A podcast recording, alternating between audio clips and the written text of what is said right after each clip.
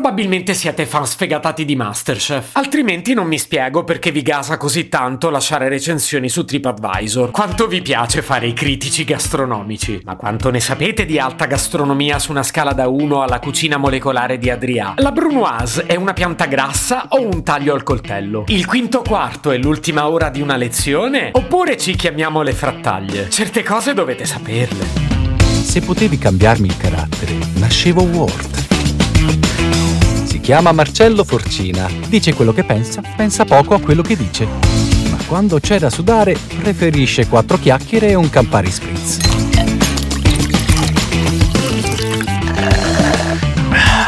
Non sempre sono assertivo. Ad esempio, ci sono occasioni in cui ho davvero qualcosa da dire e in quegli episodi esprimo il mio parere senza mezzi termini, liberi di condividere o meno. Poi ci sono delle volte, come oggi, in cui non sono del tutto sicuro di ciò che sto per dire. Perché non sto zitto allora? Parlo per il puro piacere di passarvi un dubbio, che poi di base io parlo anche solo perché mi piace parlare e mi rendo conto che potrebbe essere un problema. Ma non potete cambiarmi carattere, lo sapete, no? Facciamo così, inizio rivelandovi il mio dubbio che a girarci intorno finisce che mi sfugge di mano. Non lascio mai recensioni su app tipo TripAdvisor e d'altra parte se devo scegliere dove andare a mangiare non le consulto quasi mai. Questo perché mi fido poco ed ecco il dubbio. Funzionano davvero queste app? Cioè, posso fidarmi? È un dubbio però. Boh, non l'ho ancora capito. Questa domanda per me ha tre risposte. Codice verde, codice giallo e codice rosso. E mi conoscete abbastanza per sapere che ora vi racconto tutte e tre.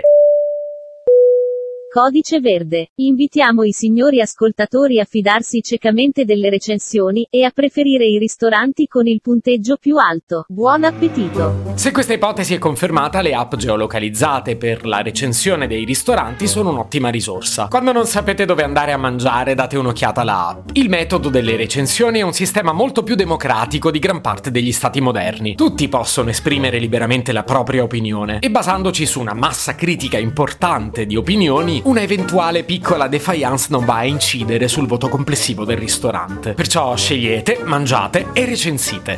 In questo caso fareste comunque parte della maggioranza. Pare infatti che l'82% degli utilizzatori dell'app dichiari cieca fiducia nella sua efficacia. Beh, è una percentuale bella alta di ottime forchette. Non vi pare? Codice giallo. Vi suggeriamo di tenere parzialmente in considerazione le recensioni. I consigli di mio cugino possono essere più affidabili. Procedendo gradualmente verso la sfiducia, ci concediamo il beneficio del dubbio. Alcuni ristoratori hanno chiesto espressamente di essere tolti dalla app. Si tratta di rosiconi? Sono chef che non accettano i giudizi dei propri clienti? Eh, mica tanto. Perché quello che questi ristoratori contestano non è il giudizio oggettivo sul servizio prestato. Quello che contestano sono delle anomalie che la app non riesce a risolvere. Clienti che recensiscono per antipatie personali, clienti che sbagliano ristorante, vicini di casa che recensiscono recensiscono negativamente il ristorante per presunti schiamazzi notturni. Questo è un sospetto che ho da tempo. TripAdvisor viene visto come un'arma, un'arma per sfogare la propria rabbia nei confronti del ristorante, per ragioni più o meno valide. Ho indagato un po' in giro e ho amici che recensiscono solo quando hanno qualcosa di negativo da dire. Se la cena è andata bene se ne dimenticano anche, ma quando qualcosa non è andata per il verso giusto non vedono l'ora di scriverlo. Capite che in questo caso io le recensioni le prenderei un po' con le pinze. Codice rosso. Attenzione, questa non è un'esercitazione. Le recensioni non sono minimamente affidabili.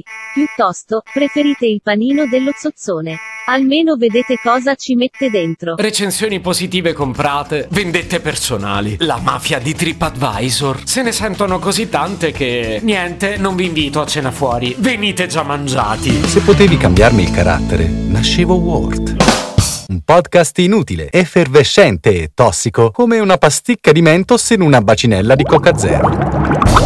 Questa serie è disponibile su Spotify, Apple Podcast, Google Podcast, Spreaker e sulle radio online futuradio.it e radiopretaporte.com. Stelline, recensioni e follow sono molto graditi.